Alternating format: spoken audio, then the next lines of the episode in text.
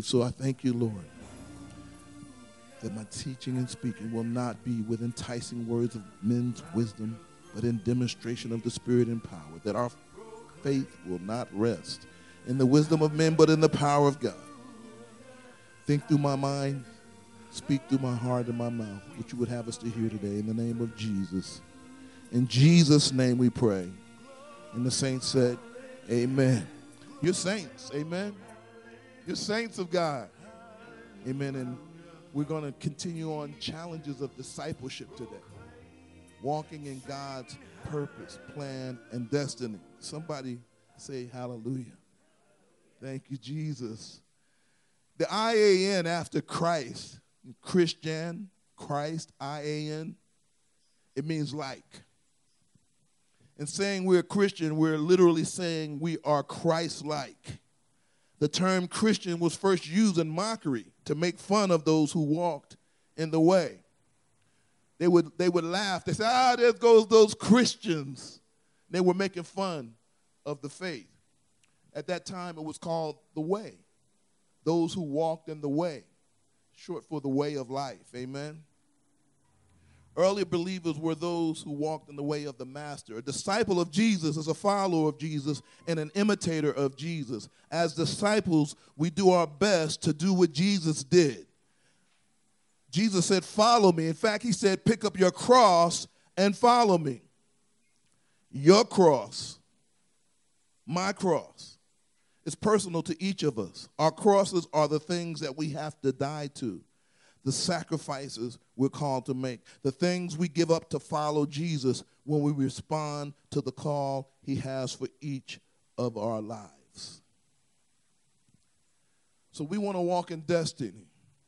To discover our destiny, number one, we must believe that God has a plan and a destiny for our life. Repeat after me I believe, I believe. God has a plan for me.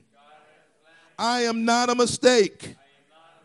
Number two, we must believe that what's inside us and not what's around us controls our lives.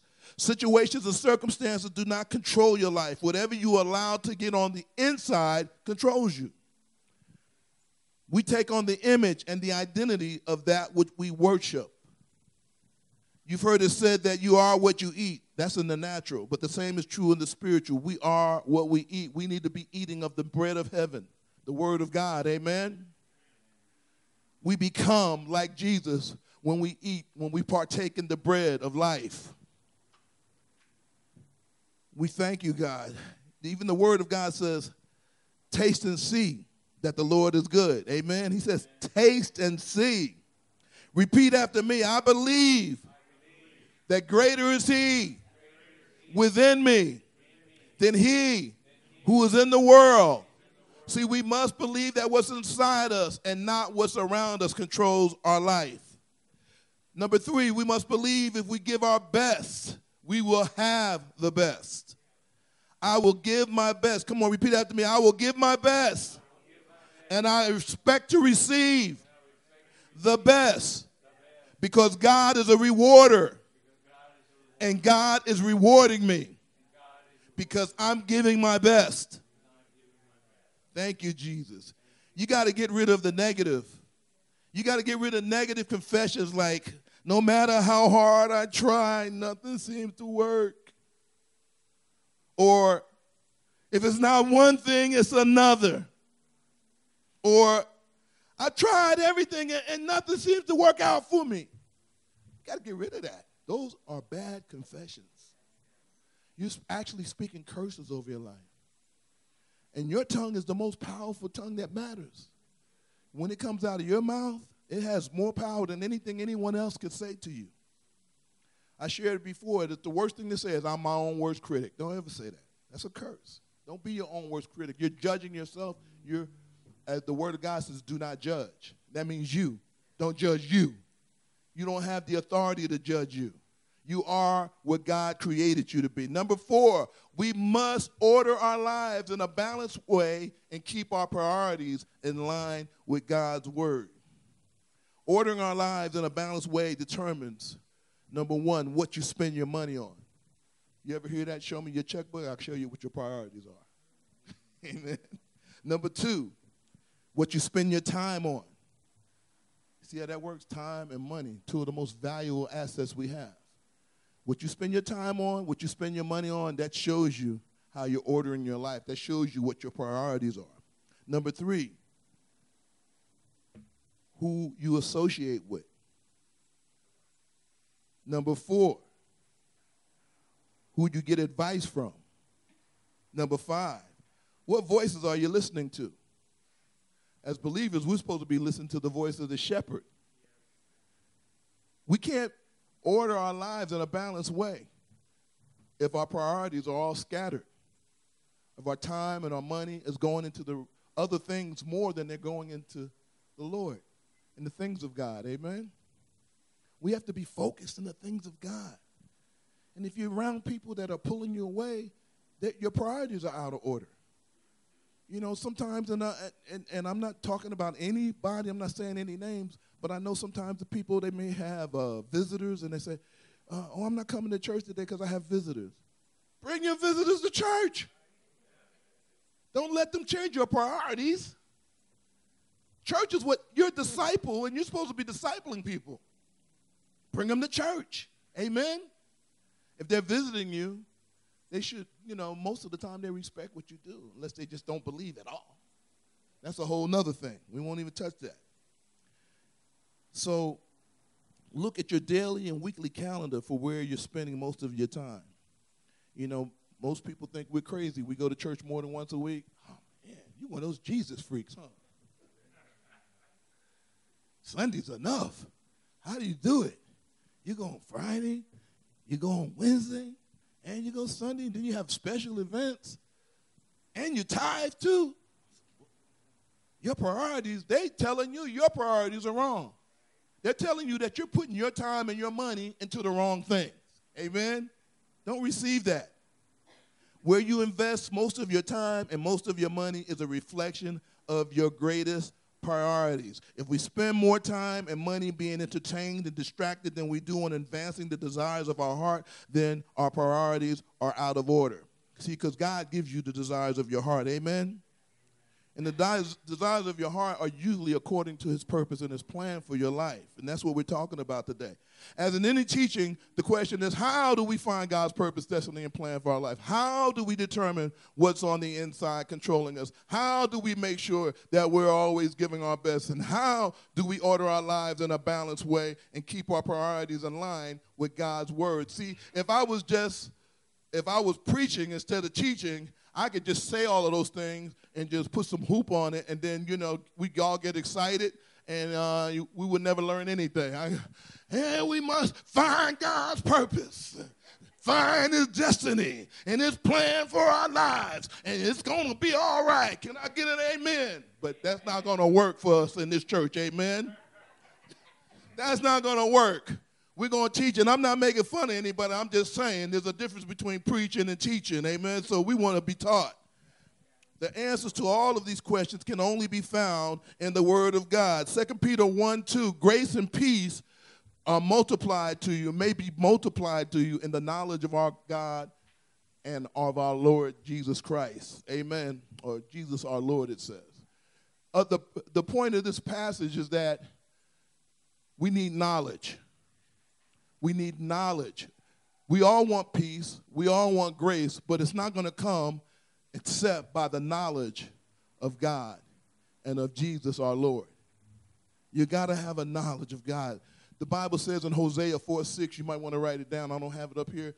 My people are destroyed for a lack of knowledge. When God says knowledge, He's not talking about, you heard me say this before, He's not talking about the Laker stats. He's not talking about the Clipper stats. He's not talking about any kind of athletic sports that he's not talking about politics. When he's talking about knowledge, he's talking about knowledge of who he is.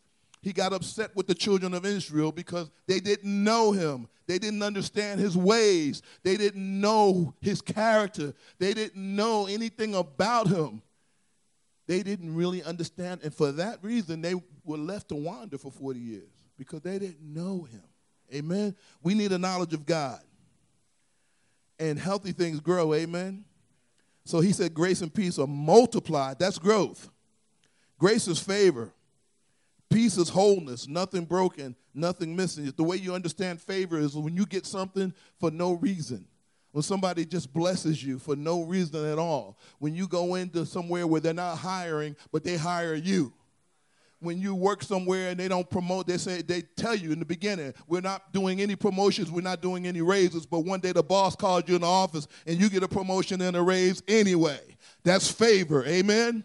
We have favor with God and with man, amen we have favor and we want it to be multiplied. It'll be multiplied in the knowledge of God and Jesus. But see, if we're thinking God is out to punish us, if we think God is out to look for something wrong in us so he doesn't have to bless us, then we got it all twisted. We, we're, we're worshiping the wrong God. You don't have a knowledge of God if you think God is punishing you for your past. And I'm going to be honest. Sometimes when I get sick, the first thing I think about is, oh, Lord, here it comes. He's getting me for everything I did. That's the first thing the devil will say to you when you get sick that you're being punished for your past. The devil's a lie. The devil is a lie. Sickness does not come from God. Sickness is a perversion of health. God didn't create sickness, God created health and well being. Sickness is a perversion. Perversion comes from the devil. Amen. Thank you, Jesus. I don't want to get stuck on that verse because we got a lot to go through. Matthew 22, 29. Jesus replied, You are in error. Say error. error. Because you do not know the scriptures or the power of God. If you don't know the scriptures, you don't know the power of God. If you don't know the scriptures, you can't walk in the power of God. If you don't know the scriptures, you can't exercise the authority that you have as a believer because as a believer, you have authority. Death and life are in the power of your tongue. You can call those things that be not as though they are, but you got to know that you know that you know the scriptures and the power of God. Amen? In order to know God's destiny, plan, and purpose for our lives, there's two things that are essential for us to know. One, the scriptures. You have to rightly divide the word. Don't let somebody tell you you're going to be cursed. That if you don't do this or if you don't do that. That's a lie from the pit of hell. Jesus took all the curses Amen. on him. That's just one example of needing to know the scriptures. Number two, the power of God. If you don't know that God is a God that can heal, if you don't know that a God, God, our God is a God that can make a way out of no way, you don't know the power of God. If you're trying to do God's work for him instead of getting out of his way and letting him do it, you don't know the power of God. Thank you, Jesus. Acts 26. Acts 26, verse 14. Paul is talking, and let me give a little context. He's, uh, he's, been in, he's been in prison. He's been taken in by King Agrippa. And he was explaining how he got converted. For those who don't know, the Apostle Paul used to be called Saul. He was the one that went and persecuted the Christians. He went from town to town. He had papers. He had authorities. As a priest, he had authority to go find Christians, imprison them, torture them, and kill them. That's what he was doing. That was his job. And one day he was on the road to Damascus and something happened, and this is what he's sharing right now. This is the story that he's sharing. I put this here for a reason, but let's read real quick. Acts 26 14. And when we all had fallen to the ground, I heard a voice speaking to me and saying in the Hebrew language, Saul, Saul, why are you persecuting me? It is hard for you to kick against the goads.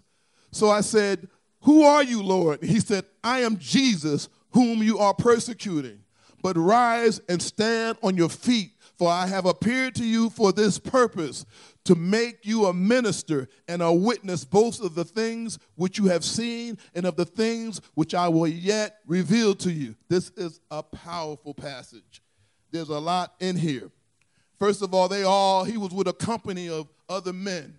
They were going to get some Christians. They were going to persecute, imprison, and kill Christians. And a light, a bright light appeared.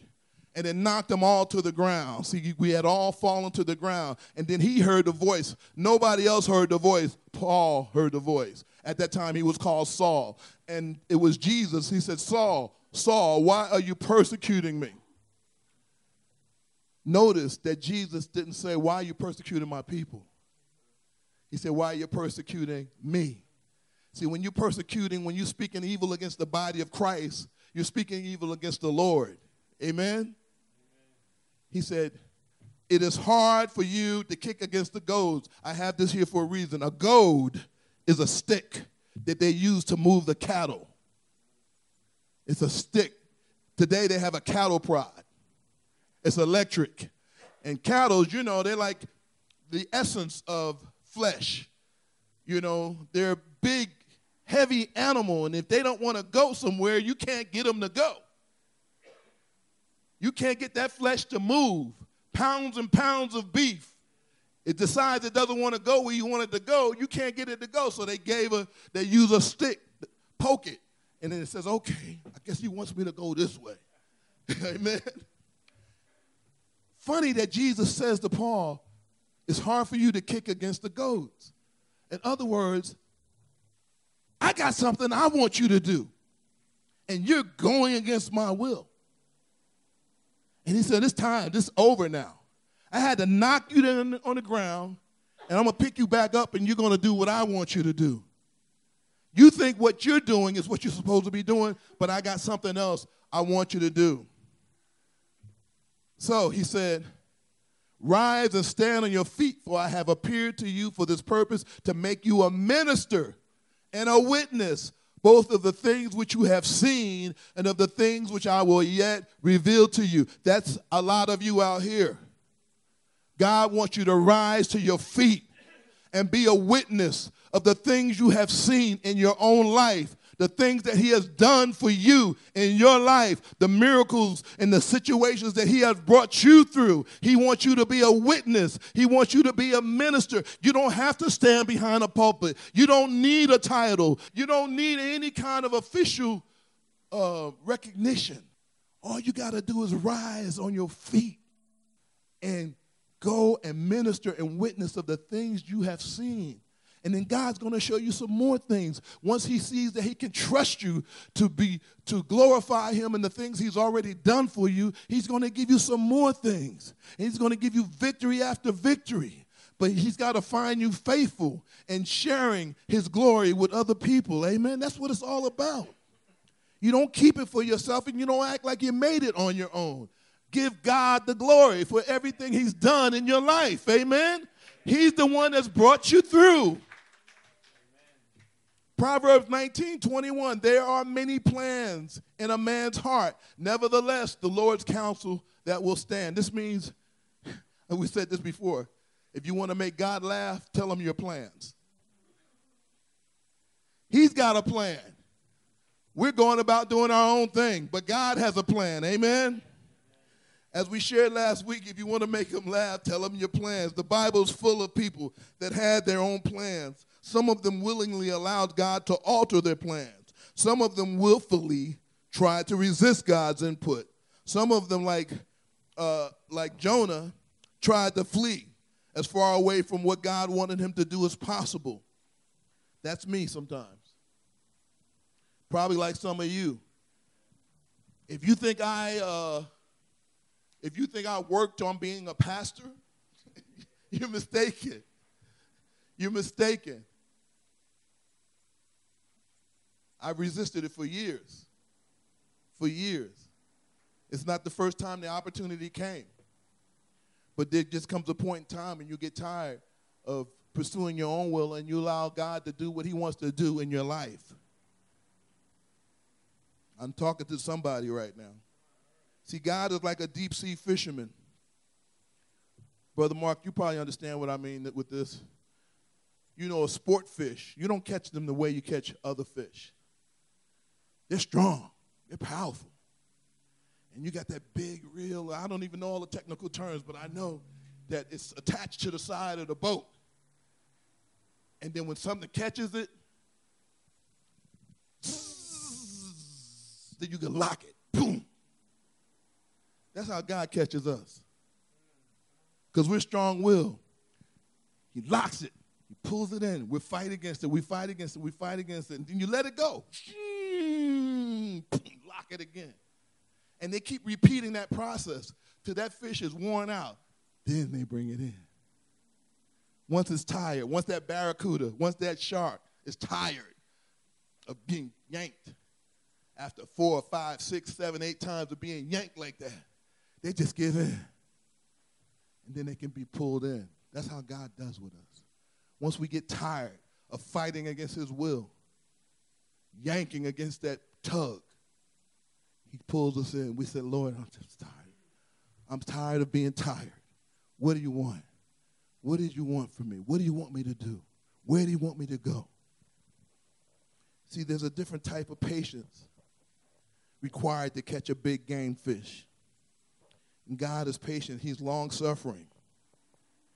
That's what He does with us. He's wanting us to surrender to His will. Exodus 26 30. This is speaking of the plan. We said this many times. Exodus 26 30 says, So you are to set up the tabernacle according to the pattern shown you on the mountain. This is God talking to Moses before he built the tabernacle. He's telling Moses to set it up according to the pattern shown you on the mountain. See, when, when Moses was visiting God, God showed him the heavenly pattern of the tabernacle. This phrase is repeated four different places. You can write it down if you want. You can read it for yourself. Exodus 25, 9. Exodus 25, 40. This one, 26, 30. And Exodus 27, 28. And then Paul refers to it in Hebrews 8 5. It's very important that things are done according to the heavenly pattern. That's what this scripture is referring to. 1 Corinthians uh, 6.19 tells us, Know ye not that you are a temple? We are a temple. Amen? God has a heavenly pattern for our temple. He has a heavenly pattern for each one of us. He has something he wants each one of us to do.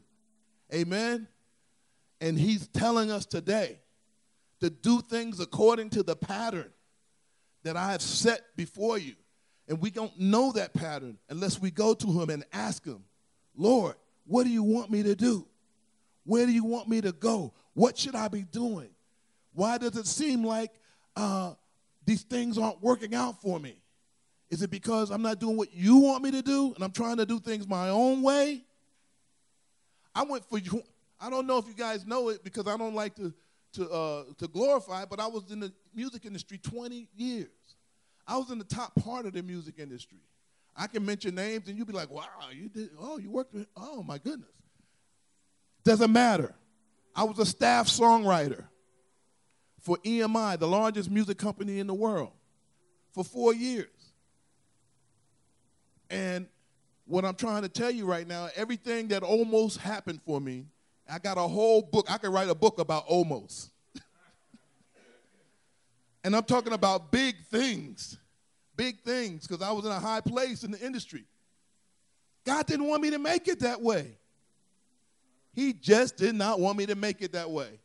And I came to realize that after I got saved. When I look back on everything, I said, oh my goodness, I didn't put out a CD while I was in the music industry.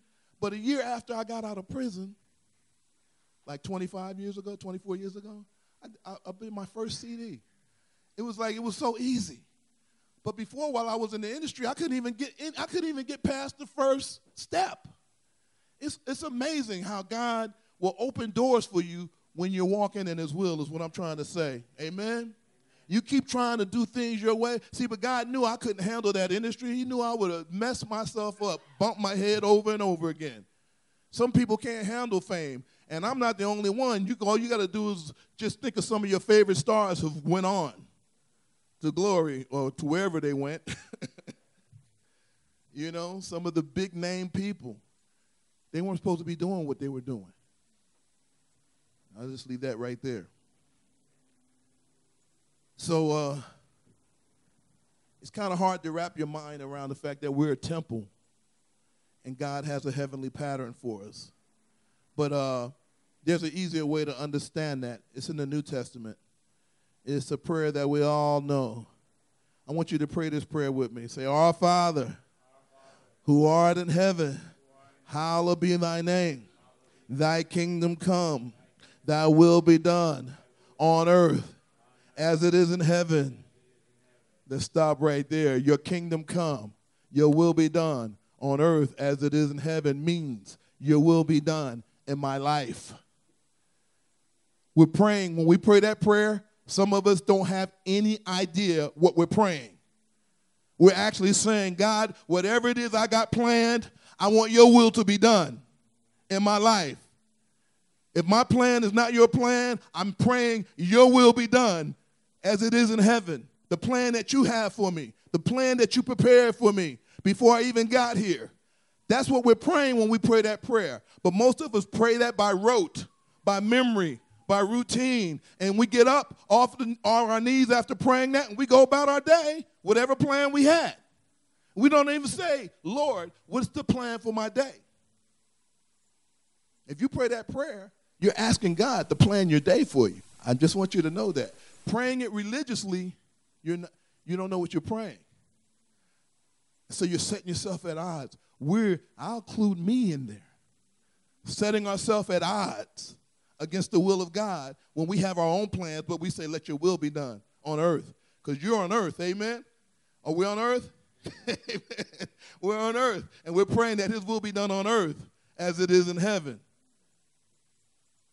It's, it's funny how some of the simplest things, we, we miss it.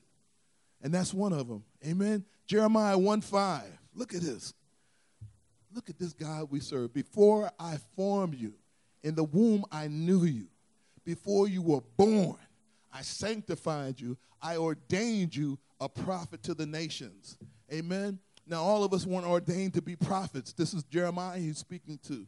But the first part of this verse pertains to all of us. Before we were formed in the womb, he knew us.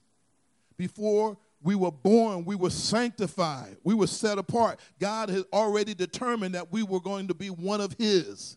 That's what sanctified means, set apart. He already knew. He already knew, Brother Nate, that you were his.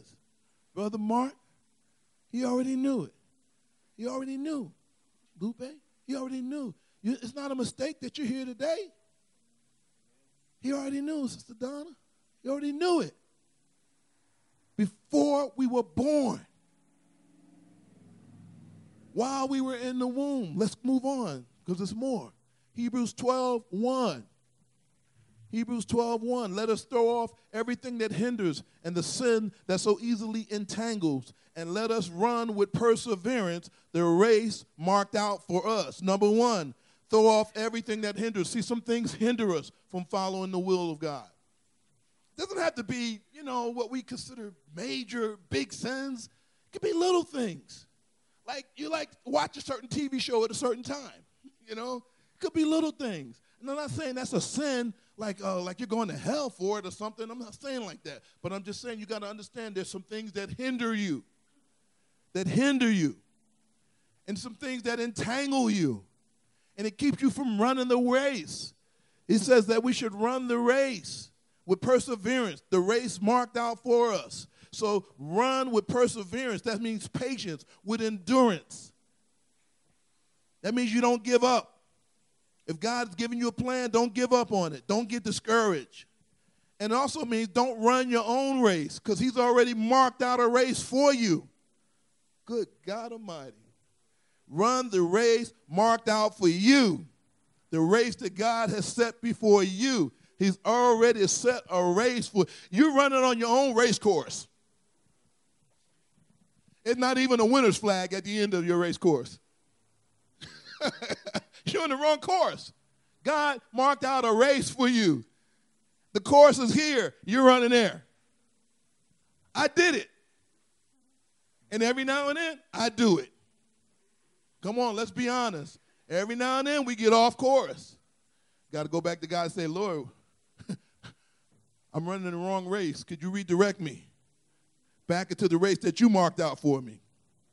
Ecclesiastes 3 1. There's a time for everything and a season for every activity under the heaven. Keyword under the heaven. There's no time in heaven. There's no etern- there's eternity. God lives in eternity. Amen. But there's a time for us, amen, for everything, every activity under heaven. Um, the reason I pointed this out is our time must be in God's time. God has an appointed time for everything. He doesn't just do things haphazardly. Let me point out a few things. You want to write this down because I didn't put it up here. Ephesians 1:10. He said that in the fullness, that in the dispensation of the fullness of times, he might gather together in one all things in Christ, both which are in heaven, which are on earth in him. See, he waited. Christ came at a particular time. At a particular time. He didn't just come at any old random time. Okay, I guess I'll go now. It was a particular time. Let's go on to Mark 135. In Mark 35, Jesus said, The time is fulfilled. He said, And the kingdom of God is near. Repent and believe in the gospel. See, Jesus paid attention to the time. Jesus paid attention to the time. He just didn't do anything. He even told his mom, he said, What do you have what I have to do you, with you, woman? My, my time is not yet. When she asked him to turn the water into wine. He said, My time is not yet. One time they asked him to go to Jerusalem. He said, It's not time. Time is very important to God. Sometimes we miss our time. And we have to wait for it to come around again. But when you're working in the timing of God, things just go, and you're like, wow, wow. You know what Pastor Martin said? And, and, and uh, myself and Brother Mark and Pastor Bob, we have a lot of discussions. And, you know, one of the things we say, it's not that um, things are so much better or we're trying to be better than we were when Pastor Martin was pastoring. Pastor Martin himself said, hey, time. There's a time when God wants things done. Amen? So we look out there now, it was a time. Same people, even less people than before. But it was time. Amen? And it got done. God is good. You did that. God did it through you. Amen? Because God doesn't do anything from heaven autonomously. He doesn't just go. he does things through people. Amen? That's that cartoon version of God, you know? And I have to point out to non believers sometimes when I sit down and they, they don't understand the Bible, I say, look at this God. This God is not like a cartoon book. He's not, he speaks. Isn't that boring? That's boring. For a worldly person, that's boring. What kind of God is that? All he does is speak. They want to see some flash and drama, you know? Yeah, that's coming. Hold on. you might not want to see the way he's going to do it. Second Corinthians 6 2 says, For he says, in an acceptable time. I'm going to say this again, Second Corinthians 6 2, because it's not up there. He says, In an acceptable time, I have heard you, and in the day of salvation, I have helped you. Behold, now is the accepted time. Behold, now is the day of salvation. See, God's concerned with time when it comes to us. Amen. John 2 4. This is the scripture I was citing earlier. Woman, why does this concern us? Jesus replied, My hour has not yet come. Time is very important to God. We have to be in God's timing. Isaiah 61 1.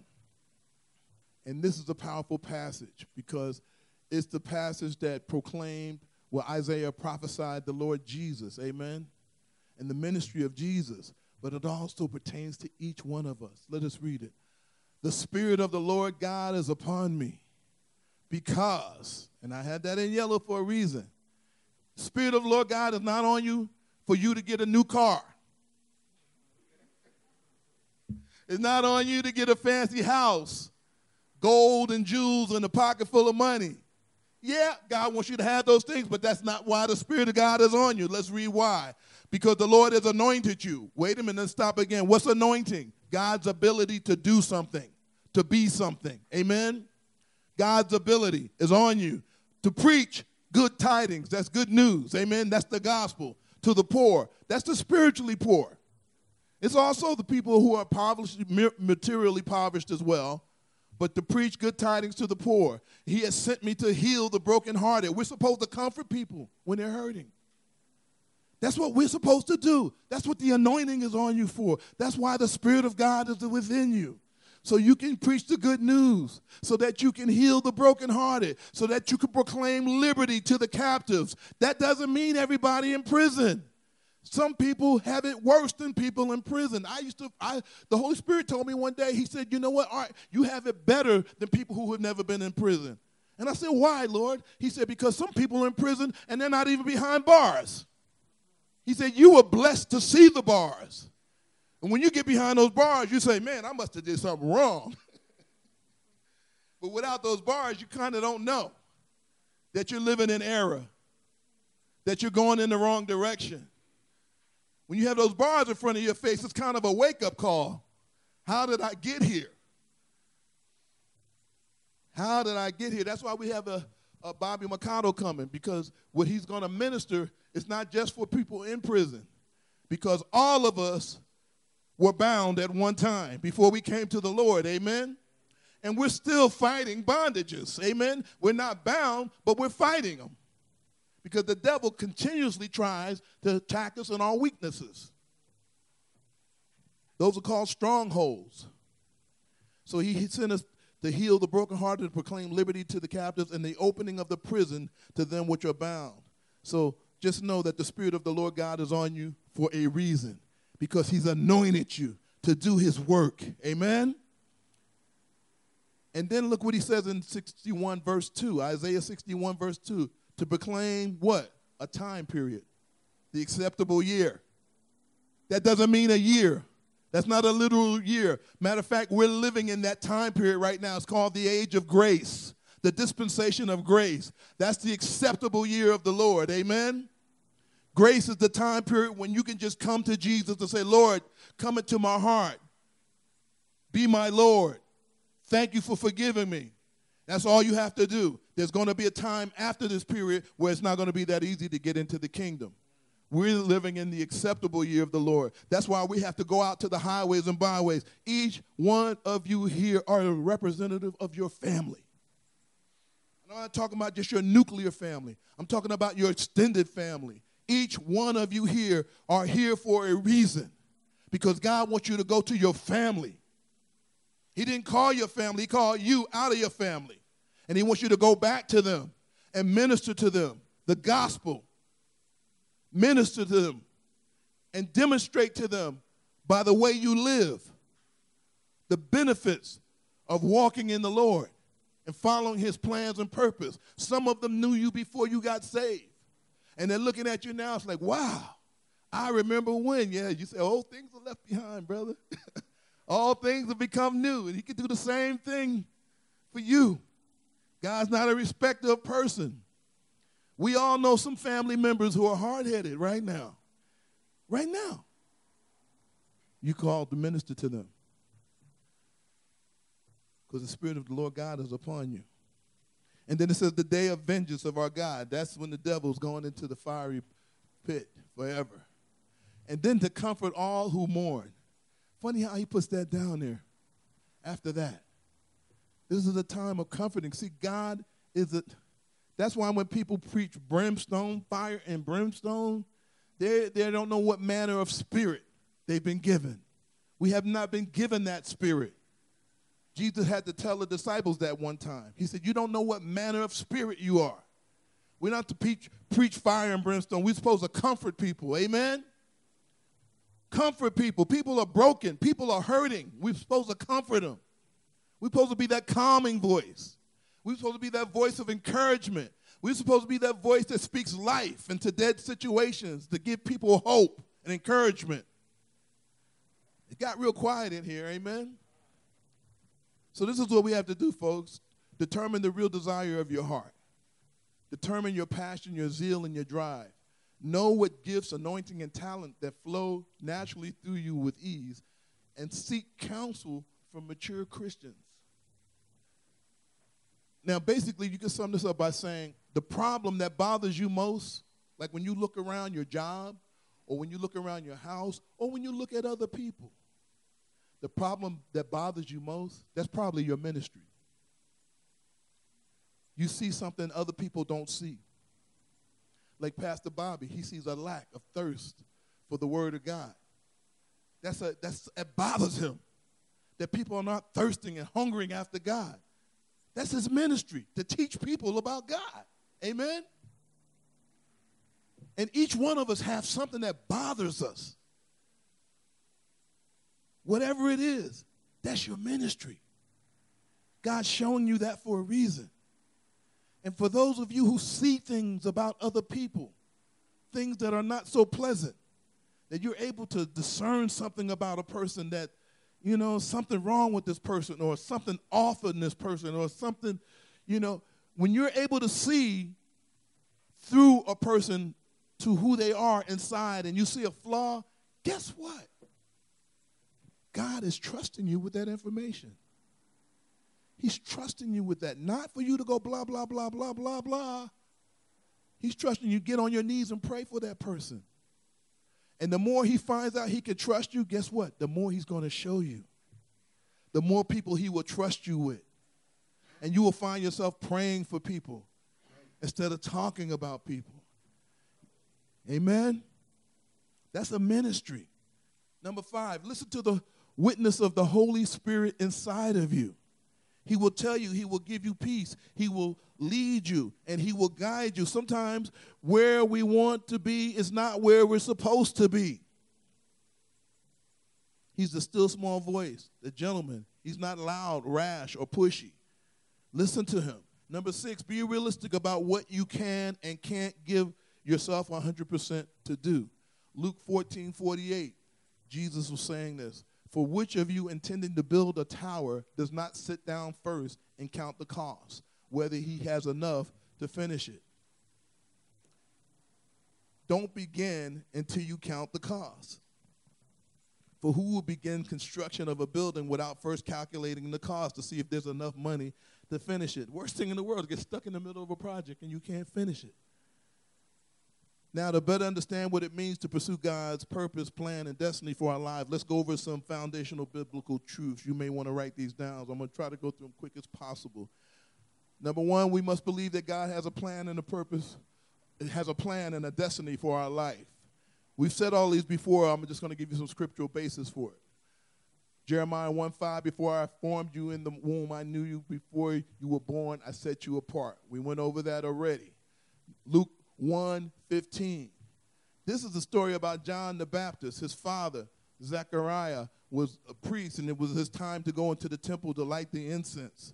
And he went to the incense and he had an encounter with an angel. And the angel was prophesying to him, telling him about the son that was going to be born to him. I wanted to go through this story because we need to see how important it is what we say with our words and how we respond to directions from heaven, from guidance from heaven.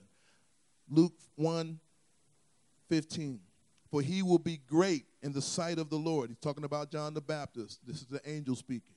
He is never to take wine or other fermented drink, and he will be filled with the Holy Spirit even before he is born. 16. And he will turn many of the children of Israel to the Lord their God. He will also go before him in the spirit and the power of Elijah to turn the hearts of the fathers to the children and the disobedient to the wisdom of the just, to make ready a people prepared for the Lord. And Zacharias said to the angels, How shall I know this? For I'm an old man, and my wife is well advanced in years. See here in verse 18, we see that Zacharias, a priest, he's a priest, and he doubted what the, the message the angel was delivering to him. Have you doubted something God told you? I'm willing to bet all of us have done that at one time or another. I have. In another way, look what Zach was saying. I call him Zach. look what he was saying. What he was really saying? He said, Me and my wife are old, man. We're too old to dream. We're set. We're done. There's nothing left for us to do. But watch what happens next. Verse 19 And the angel answered and said to him, I am Gabriel, who stands in the presence of God and was sent to speak to you and bring you these glad tidings. But behold, you will be mute and not able to speak until the day these things take place, because you did not believe my words, which will be fulfilled in their own time. God shut his mouth. He couldn't say a word. Why? Because he doubted the plans of God for his life. And he spoke it. Death and life are in the power of the tongue. God couldn't have that. Look, you can't interfere with this. This is my plan.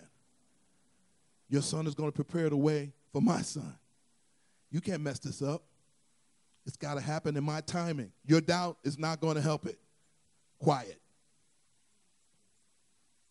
We got to learn to be quiet, folks. If we can't say, if we can't agree with God, just be quiet. If Brother Mark gives you a prophecy, count it. It's from the Lord. If you don't agree with it right then, just put it on the shelf and wait. You'll see.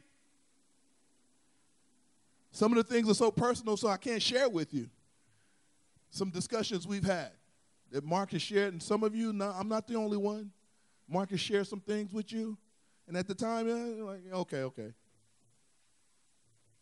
A little while, God brings them to pass. Amen. And you have to go back to him. You said, You know what, brother, that word you gave me? And Mark is humble. He's like, Amen.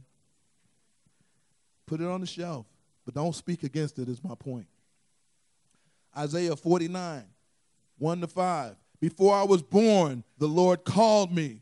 From my mother's womb, he has spoken my name. How many times have we have to read the same thing from different scriptures in the Bible? When people tell you that the Bible contradicts itself and that it, no, no, they don't know the Bible. How many times that we're going to hear that in our mother's womb, God knew us, that He called us, that He named us?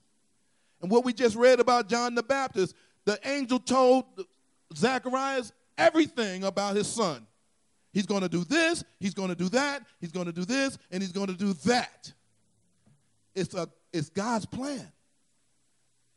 When we're bucking against God's plan, we don't understand what we're bucking against. Galatians 1:15. This is the apostle Paul again.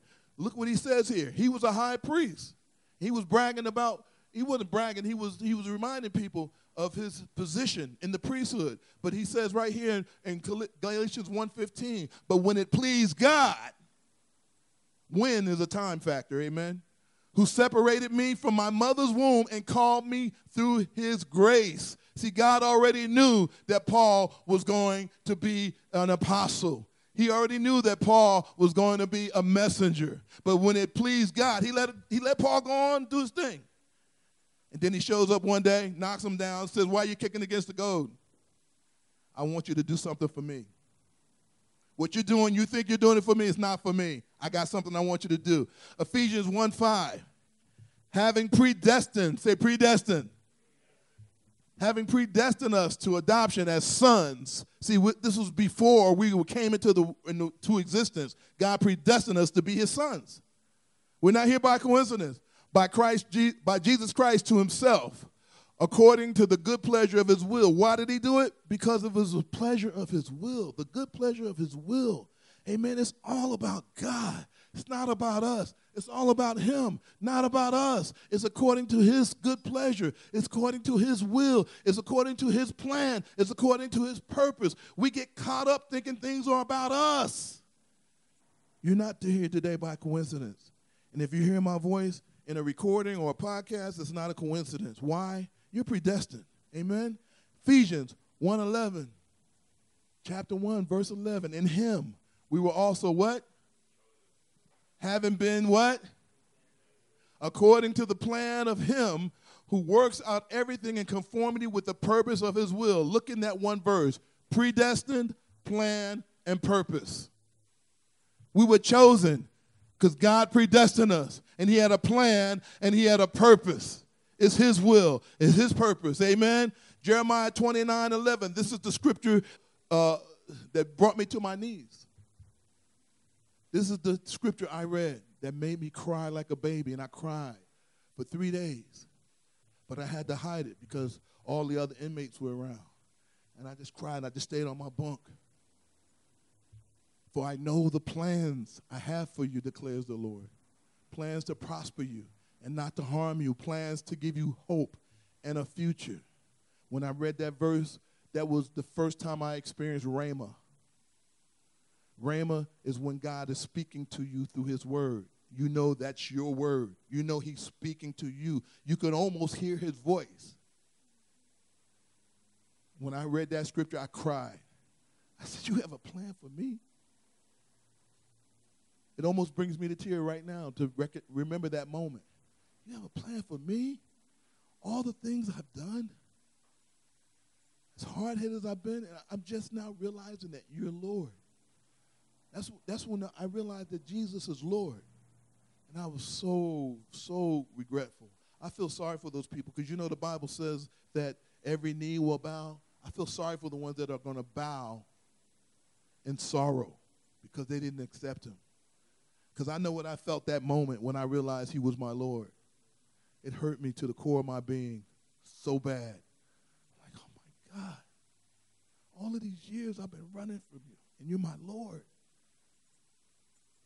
I feel sorry. We have to think about our family and our friends that are going, facing the end times without knowing Jesus as their Lord.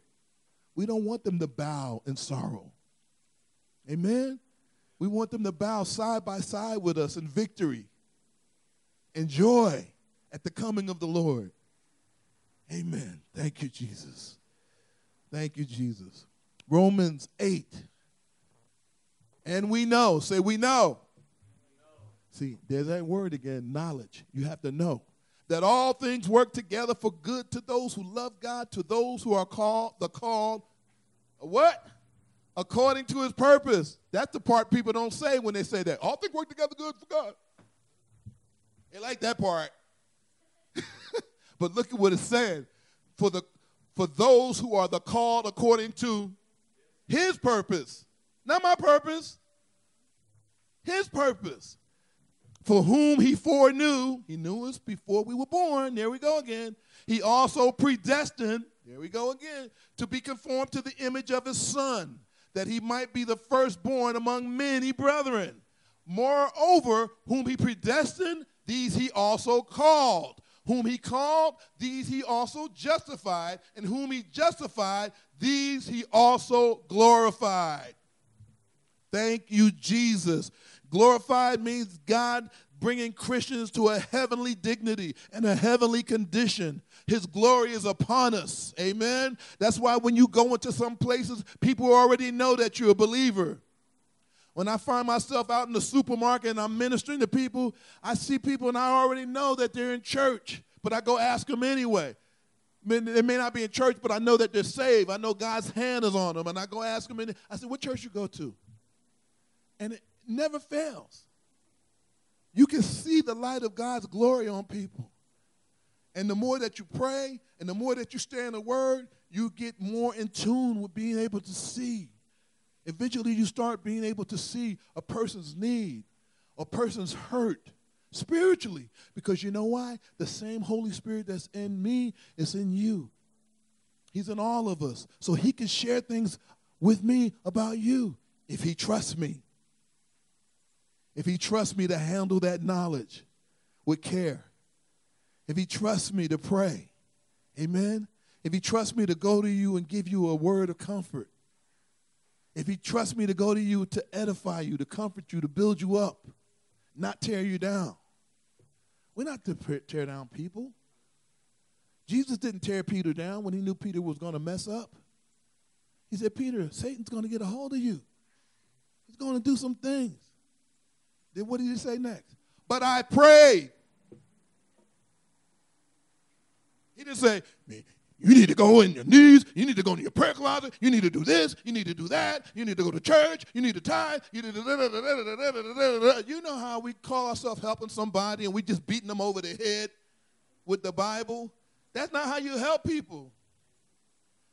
Tell people, hey, you, you're going off there. I see you going off. You know, what you're doing right now, but let me tell you what I'm doing. I'm praying for you. Leave it alone. Put it in God's hand. Amen. We're not the Holy Spirit. The Holy Spirit doesn't operate that way. Jesus didn't do that. We're so busy saying, What would Jesus do? We need to be concerned with what he did. And he said, Peter, but I prayed. Then when he came back, he didn't say, Peter, remember I told you you were going to do that. Remember I told you? He didn't say that. He said, Peter, do you love me? Because Peter needed to be reminded that he loved Jesus. He didn't say that for himself. He said that for Peter's sake. Because sometimes we mess up and we think that we we listen to that other voice. What kind of Christian are you? That voice. Are you really saved? We listen to that voice. Jesus has to step into our situation sometime and say, remind you that you love him. And you have to speak it. Do you love me? Yes, Lord, I love you. I love you, Jesus. I love you. I'm sorry. Forgive me. Thank you, Lord. I know you died for me.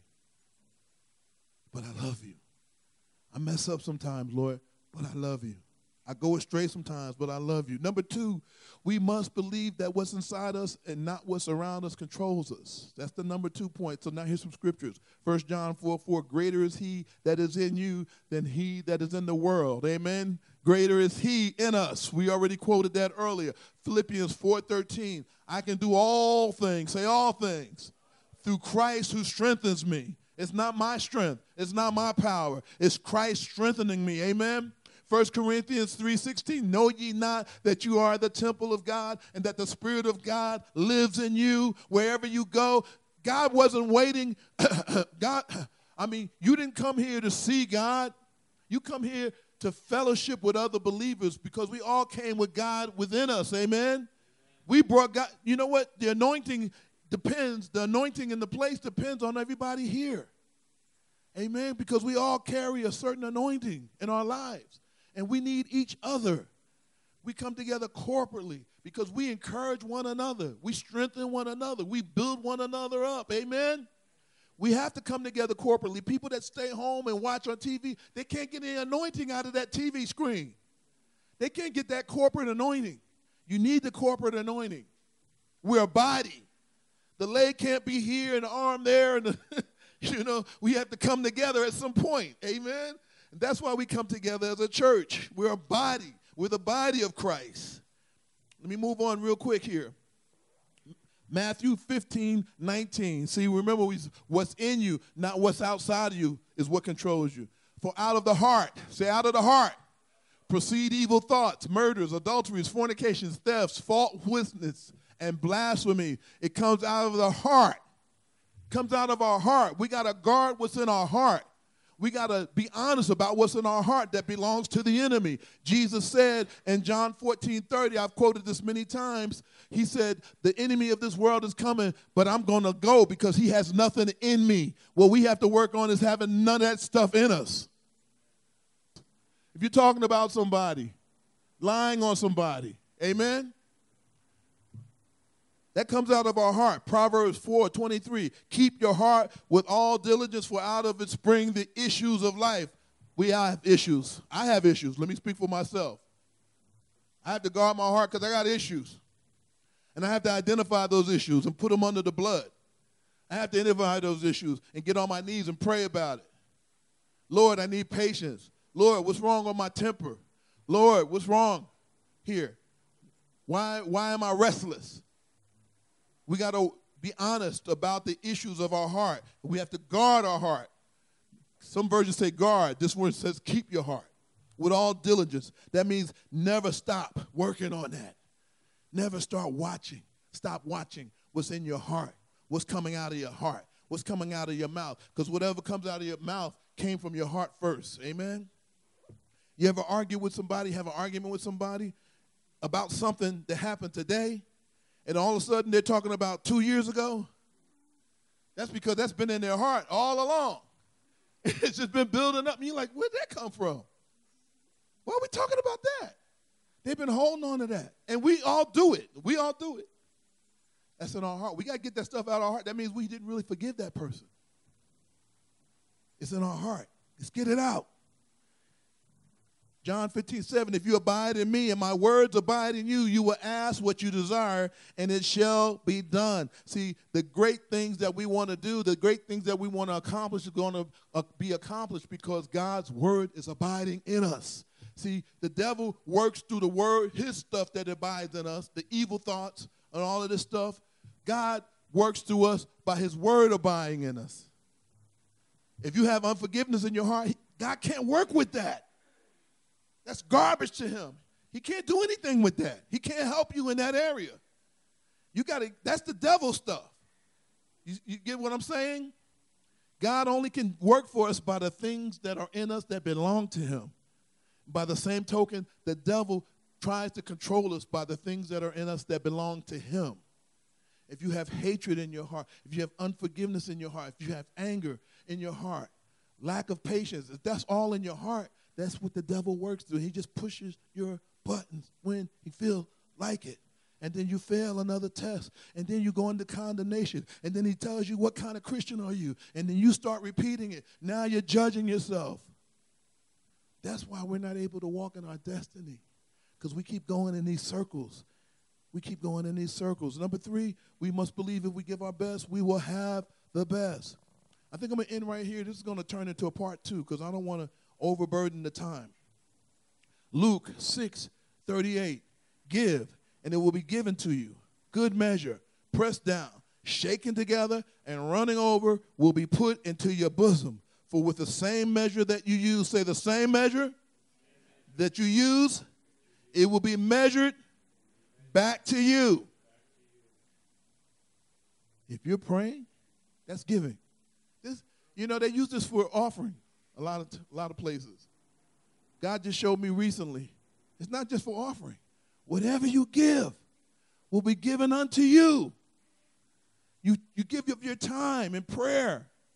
You give a kind word, that's going to come back to you. You give a word of encouragement, that's going to come back to you. You give a word of peace and comfort, that's going to come back to you. Amen? And he said, not only is going to come back to you, it's going to come back to you in good measure, pressed down, you know, and shaken together. You shake it so you can get some more in there and run it over. Your blessings are going to overflow. Your cups are going to overflow from the giving. That's why this church has been prospering. Amen with a few people, relatively few people, because we've been giving. We've been giving, and God's giving back to us. Pressed down, shaken together, and running over. And we're not passing the, the, the, the, collection plate two and three times. And we're not beating you over the head about tithing. And we're not uh, asking for, we're not selling fish. We're not selling bakery goods. We're not doing yard sales. Instead, what we're doing is giving out of our abundance. Amen? And because we're giving out of our abundance, it's being given unto us. Good measure, pressed down, shaken together, running over. Somebody give the Lord a hand praise. Thank you, Jesus. I'm going, I'm going to, I'm going to make this a part two. I'm going to make this a part two. Amen. God is good. God is good. He says He knows the plans I have for you plans to prosper you and not to harm you, plans to give you a hope and a future. As some of you may have already learned, the story of the prodigal son should be named the love of the Father. That's the real gist of the story. It's the love of the Father. There are many ways to look at this story. One way is to see a son who had his own plans and never regarded, never consulted, or inquired into the plans of his father. He just wanted his inheritance and he wanted to go do what he wanted to do. The Bible is full of examples of people who did what they wanted to do. Adam did what he wanted to do he exercised his free will. Jonah exercised his free will. He wound up in the belly of a whale. My own best thinking got me in a world of trouble. Amen. Caught up in the system, out on the streets. My own best thinking, from the top of the music industry to the streets, to addiction. Amen. That's my best thinking. My best thinking is foolishness to God. The prodigal son also exercised free will. He took his inheritance and went and squandered it. We all know the story. He wound up with the pigs. But when he was at the pigs, for some reason, the contrast from where he had been to where he is the, with the pigs, caused him to come to his right mind, come, cause him to realize how far he had gone from the will of his father. And he said, In my father's house, even the servants eat better than I'm eating now. Even the servants, I'm going to go back home to my father and I'm going to tell him I'm sorry. Right now, with every head bowed and every eye closed, if there's someone who's been straying away from the will of the Father, if it's someone who hasn't received the Lord and hasn't heard the voice of Jesus calling them into the kingdom, with every head bowed and every eye closed, you might want to put up your hand right now. Now, if everyone, it appears everyone is saved, if you've strayed from the plans that God has for you, if you know that you've gone your own way, if you know that you've been rebelling against what the Lord has for you to do, why don't you put up your hand right now? It's just a sign of faith. It's just a sign of faith. Thank you, Jesus. Thank you, Jesus. This is not to put anybody on the spot. But God will be blessed you will come forward right now in the name of Jesus, come forward receive prayer. It's okay. It's okay. He has a plan for you. He has a purpose for you, sister. God bless you. God bless you. Come on, if you put your hand up today, come forward. Pastor Bobby, could you come forward? Thank you, Jesus. Brother Mark, you come forward? Is there anyone else? All right, my brother, my brother. Thank you. Thank you, Jesus. God has a plan, He has a purpose. And guess what? Here's the good news. When you come back to Him, He's already waiting for you, He's already expecting you.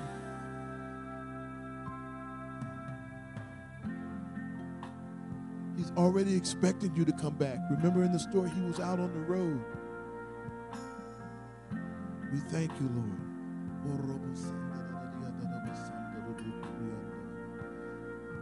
We thank you, Lord. Hallelujah. That our foolishness, Lord, that our hard headedness, Lord, doesn't keep us from you, Lord. We thank you, Lord, that you are patient with us, Lord, that you're long suffering. We thank you, Lord, that you've already forgiven us and you're not surprised by our actions, Lord. You're not surprised that we ran away. Lord, you're not surprised by anything we do because you made us. You foreknew us. You formed us in our mother's womb. You called us, Lord. You have a plan and a purpose for me, Lord, and I thank you, Lord, in the name of Jesus, that you soften my heart, Lord, to yield, to yield to you. I'm tired of bumping my head. I'm tired of going my own way. I'm tired of doing things the way I think is right, Lord, instead of asking you. I'm tired of letting my will be done and not your will be done as it is in heaven. I'm tired of bumping against the heavenly pattern that you've already established for my life. Now I understand, Lord. I understand why things don't work out for me sometimes, Lord, because I've been doing my own thing in my own way. I understand, Lord, and I know, Lord, I admit right now, Lord, that I've been scared. I've been scared to do things your way, Lord, because I'm scared of what you're going to ask me to do. I might not want to do it. I might not want to follow your instructions, Lord, and I'm scared, Lord, to hear your instructions, Lord. But, dear God, you haven't given me a spirit of fear, and I know that your plans you have for me, Lord, are for a hope and a future not of evil. You're not going to ask me to do anything, Lord, that's going to hurt me. You want to bless me. You want to bless me. You want to pour out your blessings upon me. You want to bless me, Lord. You want my cup to overflow with everything that I believe that I should have and everything. You said, Lord, that it, it would be exceedingly abundantly beyond what I could ask, what I could think, what I could dream, or even imagine. You want to do that for me, Lord. And foolishly, I'm trying to hold on to the little I have, Lord, not realizing, Lord, that if I just let it go, and open my hands and receive what you have for me, Lord, that I will live in a life of abundance, a life of prosperity, not only in material, but in spiritual blessings. That my heart would be comforted, my heart would be full, that the pain in my heart will be healed. You're the potter, I'm the clay. And I thank you, Lord. I thank you, Lord that you're molding me into the person you want me to be. Even hearing this word today, Lord, you're making me into the person that you want me to be, Lord. Help me, Lord, to hear your voice and to be led by you, Lord. I'm desperate for you, Lord. I'm lost without you, Lord. And I realize it, Lord, that I need you, Lord. Every hour, every moment, I need you, Lord. I need your direction. I need your guidance because my best thinking, Lord, it just doesn't work. It just doesn't seem to work, Lord. I want to try you, Lord. From this day forward, I want to try you. I want to try it your way. I want to try you. You said taste. Taste and see that the Lord is good. All I need to do is taste it, Lord. And when I see that it's good, Lord, I'll continue on. But give me, Lord, Give me the strength just to taste, Lord, to trust you, to trust you, Lord. I haven't given you a fair chance, Lord, to show me what you can do.